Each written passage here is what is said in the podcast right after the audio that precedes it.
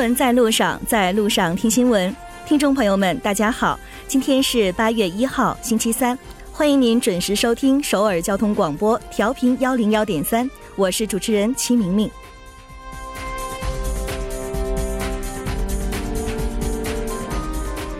一次性塑料制品是破坏海洋生态环境的一个主要原因。今天，韩国环境部表示，将从明天起提出在国内大型超市中全面禁止使用一次性塑料袋的法律修订案，并进行为期四十天的立法预告。据统计，在欧洲，一次性塑料袋的使用是每人每年一百九十八个，而在韩国的使用量是欧洲的两倍以上。现在，政府为促进环境保护和资源节约而立法固然是好的，但是同时更重要的是需要我们每个人的努力。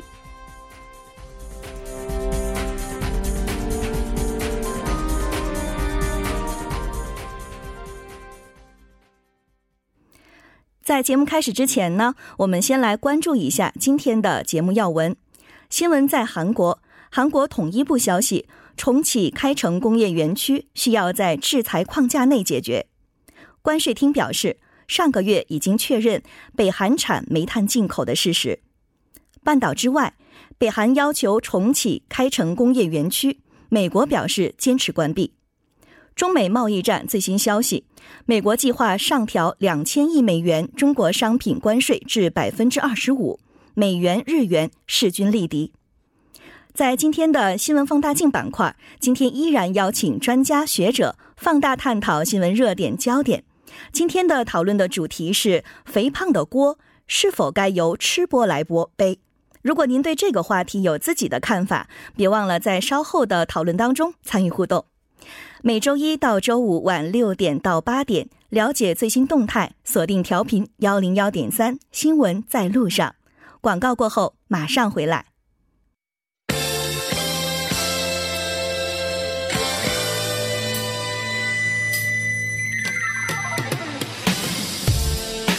新闻在韩国，带您快速了解当天主要的韩国资讯。今天跟我们连线的嘉宾呢是亚洲经济的孙晨，孙晨你好，主播你好，很高兴能和您一起来了解今天韩国方面的主要资讯。我们先来了解一下第一条消息。好的，韩国统一部今日表示，重启开城工业园区需在制裁框架内解决。嗯，是的，那我们了解一下这个具体的情况。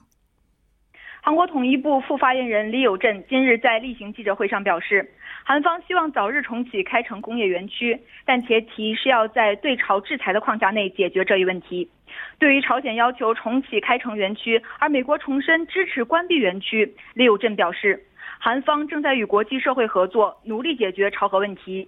值得注意的是，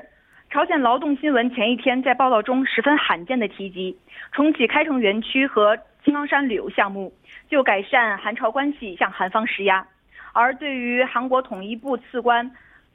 千海成当天访问金刚山，李友镇则表示，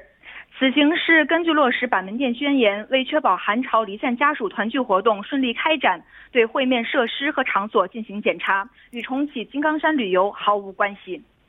嗯，是的，现在各方关系看起来是非常微妙的。那这条呢，我们就先关注到这里，看一下下一条消息。下面是关于关税厅表示，上个月已经确认朝鲜产煤炭进口事实。嗯，那既然他已经确认了，那目前对北韩产煤炭进口的这个事件的进展情况是怎么说的呢？呃，那据国会企划财政委员会沈在哲自由韩国党议员室今天的消息，关税厅于七月中旬结束了该案件的调查，最终判定两艘外籍船舶的货物为朝鲜产煤炭。嗯，是的。那现在这个有关这个涉事的企业也是牵涉在其中。那现在他们对这些企业是怎么处理的呢？那据悉，韩国关税厅重点调查了有关进口企业是否知悉相应煤炭原产朝鲜。呃，政府计划根据调查结果，对两艘外籍船舶采取限制进入境或通过领海时予以扣留等措施。那不过，考虑到违反国际社会对朝制裁、美国刺激抵制及一些政治因素。呃，韩国政府则推迟将该案件移送至检察机关。嗯，是的。那其实现在这个韩国这个方面呢，已经确认了美韩呃北韩产的这个煤炭进口是一个事实了。那美国方面现在是怎么样的一个态度呢？那美国国务卿某高官昨日透露，联合国方面对此十分十分的忧虑。预计美国国务卿蓬佩奥将在本月三到四日举行的东盟地区论坛会会议上就此表就此表态。那外界认为，东盟地区论坛有望成为朝美展开进一步对话的重要措施，呃，重要契机。届时，若朝美外部外交会长举行会议，有望就如何保障朝鲜体制安全、推进半岛无核化及构建半岛和平机制等展开讨论。嗯，是的，现在国际局势可以说是瞬息万变的。那前一天我们还在讨论三方、四方的这个会谈，现在可能要把这个脚步放缓了。嗯，那这条呢，我们就还是关注到这里，看一下下一条消息。下面是关于前法院行政处次长林仲先全面否认司法垄断，但接受检方调查不可避免的消息。嗯，是的，昨天我们也有消息是，呃，表示这次有一个追加公开的文件当中，包括了前法院行政长官的一些调查情况，是吧？是的。嗯，那我们介绍一下最新的进展。好的，对于近日闹得沸沸扬扬的司法垄断，前法院行政处次长林仲先表示全面否认。而在法院行政处七月三十一日追加公布的文件中，包括有关林仲先涉嫌司滥用司法行政权的报告书。对于这十页报告书中有关对李某律师采取惩罚性人事措施的报道，林仲先反驳称这是违背现事实的虚假报报道，主张自己是清白的。呃，那同时，林仲先在报告书中还表示，他三十年的法官生活因为不符事实的报道，不光彩的画上了句号，希望通过此次调查得出真相，从而使自己的名誉得到恢复。不过，尽管如此，检察机关还是会将对嫌疑人林仲先进行强制调查。嗯，是的，现在呢还有人猜测呀，这个法院数次的驳回检察机关提出的这个扣押申请，呃，扣押搜查的这个申请，可能也是和他之前的这个行为是有一些关系的，是吧？那现在呢，检察机关可能也要充分的呃考虑到是否要呃进行这个强制搜查的这个名分了。当然，这个事件现在还在持续的发酵着，我们也会持续的关注下去。好的，那这条呢，我们关注到这里，看一下下一条消息。下面是关于七月出口同比增长百分之六点二，连续五个月破五百亿美元的消息。嗯，现在韩国的出口额是连续五个月呈现了上升的趋势，可以说还是不错的吧？没错，呃，那我们看一下具体的数据。据韩国产业通商资源部今天发布的数据，初步核实，韩国七月出口额达五百一十八点八亿美元，同比增长百分之六点二，这是史上最第二呃，这这是史上第二高单月出口额。那今年三到七月，韩国单月出口额均达五百亿美元以上。今年一到七月，累计出口额同比增长百分之六点四，达三千四百九十一亿美元，创历年同期最高值。一到七月，日均出口额达二十二点二亿美元，同样创下了历史新高。另外，七月进口同比增长百分之十六点二，达四百四十八点八亿美元，贸易收支顺差为七十点一亿美元，连续七十八个月实现顺差。嗯，好的。那除了这个整体的情况之外，我们也来了解一下它具体的出口品种以及它增长的比率情况。呃，那在十三种主要产品中，石油产品、钢铁、半导体、石油化学、机械、电脑、汽车零配件、纤维、无线电产品、显示器等十种产品出口增长。其中，半导体三个月连续突破一百亿美元，创下十分亮眼的出口业绩；而石油化学首次连续八个月突破四十亿美元，石油产品连续九个月超过三十亿美元。但是出口增长率呈现下降趋势，五月为百分之四十四点四，六月为百分之三十九，七月则为百分之三十一点六。嗯，那就说明它还是有一些产品出现了这个负增长的趋势，是吗？是的，呃，那我们根据数据来看，汽车、家电、船舶等产品出现出口不振，分别减少了百分之十三点五、百分之十五点九和百分之七十三点四。受最大的出口对象国美国市场不振影响，从二月起，汽车已连续六个月呈减少趋势。那川普的出口则因订单量减少受到影响。另外，随着扩大海外生产，日本和中国的竞争激烈等，今年韩国家电出口也呈持续的减少趋势。嗯，好的。那这条呢，我们就先关注到这里。我们了解一下最后一条消息。好的，下面是关于韩中副部长级经济会议今天在北京举行，就解禁赴韩团体游等进行磋商。嗯，现在韩中两国针对这个开放旅游产业进行了磋商。呃，没错。那今天韩国外交部第二次官赵显在北京与中国副部长。呃，中国商务部副部长高燕举行了会晤，双方就韩中两国经济学案交换了意见。那双方就尽早推动两国人员交流和经济合作、雾霾等环境问题交换了意见。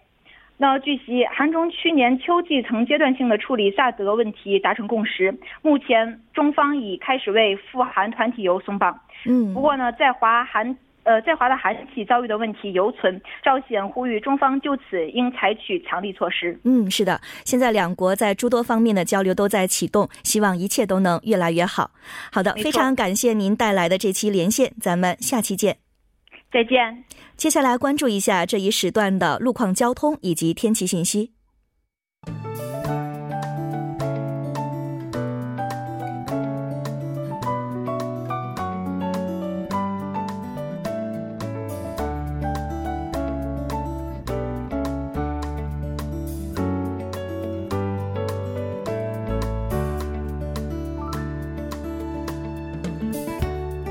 大家晚上好，今天是星期三，这里是由程琛为大家带来这一时段的路况及天气信息。现在是晚间六点十二分。第一条路况信息呢，来自奥林匹克大路河南方向棒花大桥至嘉阳大桥这一路段，在该路段的四车道和应急车道上呢，发生了追尾事故。受事故的影响，目前后续路段拥堵严重，请来往的车主们参考相应路段，小心驾驶。还是在相同路段汝矣上游交叉口至永东大桥方向，目前呢，由于晚高峰行驶车辆的增多而交通停滞。相反方向，奥林匹克大桥至蚕市大桥、蚕市大桥至汉江大桥以及杨花大桥至嘉阳大桥，以上三条路段呢，目前的路况均不是很乐观，拥堵比较严重，还望途经的车主们保持安全车距，小心驾驶。接下来是在汉江大路三角地站至电子商街入口方向，在该路段的三车道上呢，刚刚发生了追尾事故，目前相关人员正在积极处理事故当中，还望后续车辆参考相应路段提前变道行驶。那么天气方面，今天全国继续高温，首尔及江原岭西等地区呢，在今天下午两点左右时段的最高气温均上升至三十九点七度，大田、青州三十八度，全罗道以及大。秋地区是三十六度，全国整体的高温给公众的出行和生活带来了很多的不便，建议听众朋友们加强防暑的措施，及时补水防晒。那么我们先来关注一下首尔市未来二十四小时的天气预报：今天夜间至明天里明天凌晨晴，最低气温二十九度；明天白天晴转多云，最高气温三十九度。好的，以上就是这一时段的天气与路况信息，我们稍后再见。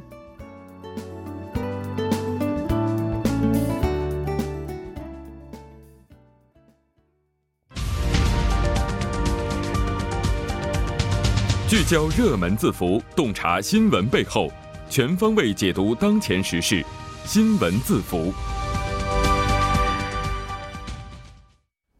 聚焦热门字符，解读新闻背后。接下来呢，依然请出我们的栏目嘉宾尹月。尹月你好，你好，主播，大家晚上好。嗯，今天您给我们带来的这个新闻字符是什么呢？嗯，今天给大家带来的主题的话，想必大家应该不会太陌生啊，叫做韩国限速令。韩国限塑令，对这已经不是我们节目当中第一次提到有关这个限塑令的话题了吧？哎，对，那还是先，因为可能考虑到可能第一次听我们这个板块啊，这里面提到这个塑呢是塑料的塑啊，不是素的素，所以跟这个交通没有关系。那说到这个塑料的话，我们都知道韩国其实是一个这个塑料用品的一个使用大国。我不知道这个齐主播，这个家里的垃圾如果归类的话，哪一类垃圾会占比比较多一点呢？会是这个塑料垃圾吗？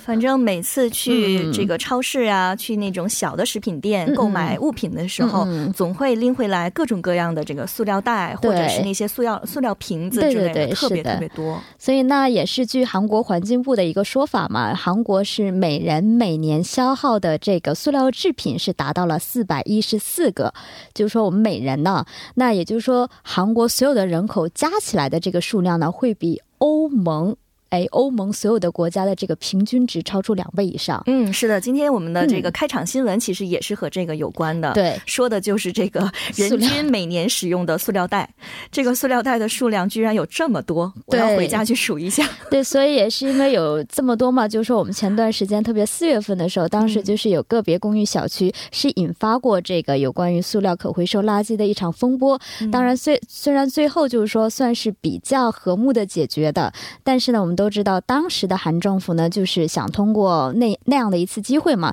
决定整顿一下韩国这个塑料使用塑料制品的这个情况。那我们都知道，这个除了垃圾袋以外，哎，被推上这个限塑令风口浪尖的，可以说就是这个咖啡店呢，还有快餐店使用的一次性塑料杯或者塑料盒上面。当时环境部呢是要求咖啡店，哎，如果我们是在堂内，就是说这个店内喝咖啡的话，是提倡使用马克杯的。当然，后来我们的节目其实也是在六月五号的环境日的当天呢，当时我们的 P D 啊、还有金作家也是就是深入过这个几个咖啡店哦，但是我们发现这个执行的效果并不是那么的理想。是的，其实现在我们去到各个大大小小的咖啡店里的时候，我们可以看到还是有很多的这个一次性的这个对对对，嗯，那这个是不是意味着从今天开始，咖啡店内就从此要告别一次性的塑料杯了呢？嗯，那为什么会今天给大家带来这个主题呢？先跟大家解释一下，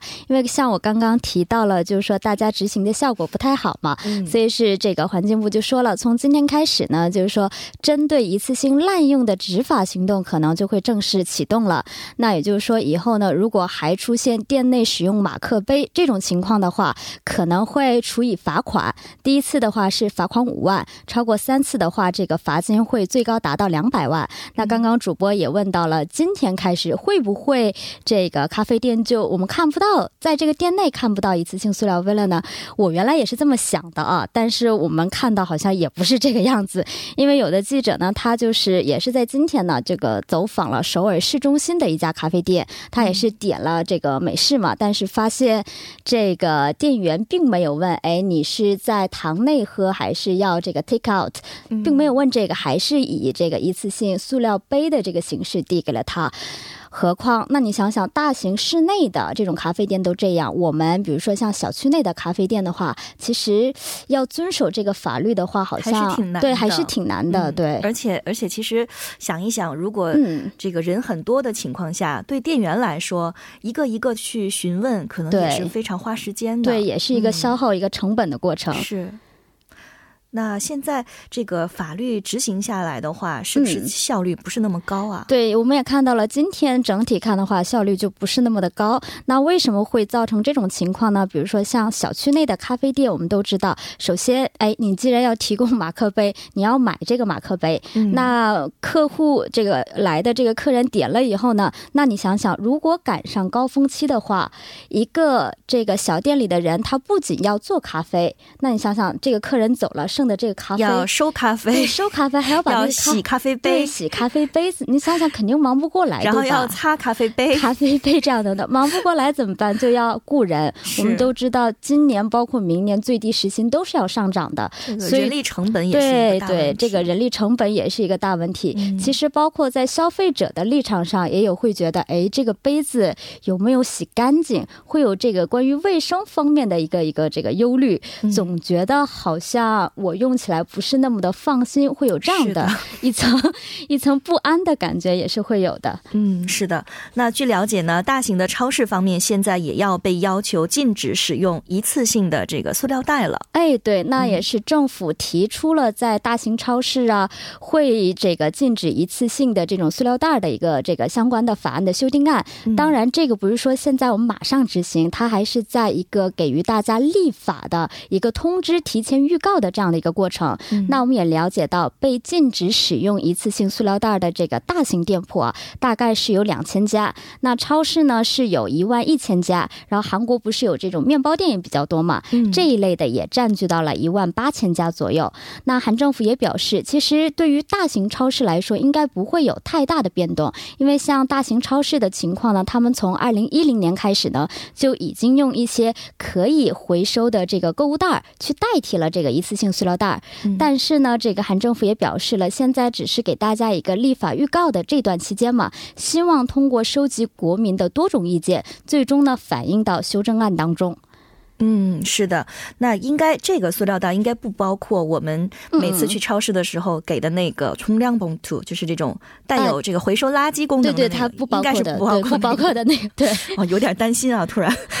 那除了超市之外，对于其他行业使用的这个塑料制品，是否也有一些管制措施呢？对，像以前我们聊到过，就是说现在韩国的艺人家庭比较多，也就是说网购的情况比较多。网购的话，我不知道大家如果是买一些稍微易碎的东西，我们会看到他用那种叫做 b o b o g 的东西，哇，真的是左一层右一层，像这种啊，然后包括。这种塑料制品，包括还有就是说，我们去干洗店，哎，洗件衣服，我们会发现拿到手里，它还会包一层塑料袋，这样的塑料袋，还有我们说雨伞用的那种雨伞套的塑料袋，一次性塑料手套，还有食品包装的保鲜膜等等，这五种塑料用的产品呢，这个韩政府会把它们归类为生产者承担的再回收的项目，哎，这个项目呢，也就意味着生产者支付的这个分摊金额呢，最后呢，会由可回收的业主负责来。支付，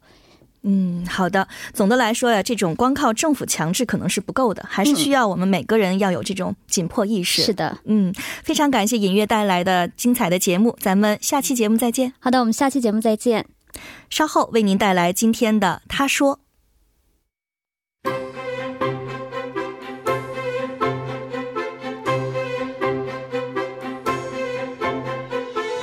新闻在路上，在路上听新闻。您的点赞，您的回馈，是对我们最大的鼓励与支持。参与节目，您可以发送短信到井号幺零幺三，每条短信会收取您五十韩元的通信费用。另外，您也可以登录 TBS 官网三 W 点 TBS 点 SOR 点 KR 给我们留言。当然，在 Instagram 搜索 TBS CNews 也可以参与互动。新闻在路上，期待您的参与。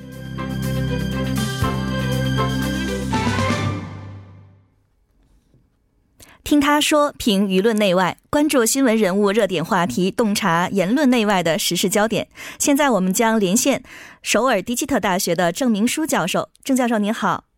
主持人你好，听众朋友大家好，我是首尔迪基特大学中国学系郑明书。是的，今天您呃您的他说为我们带来的是什么呢？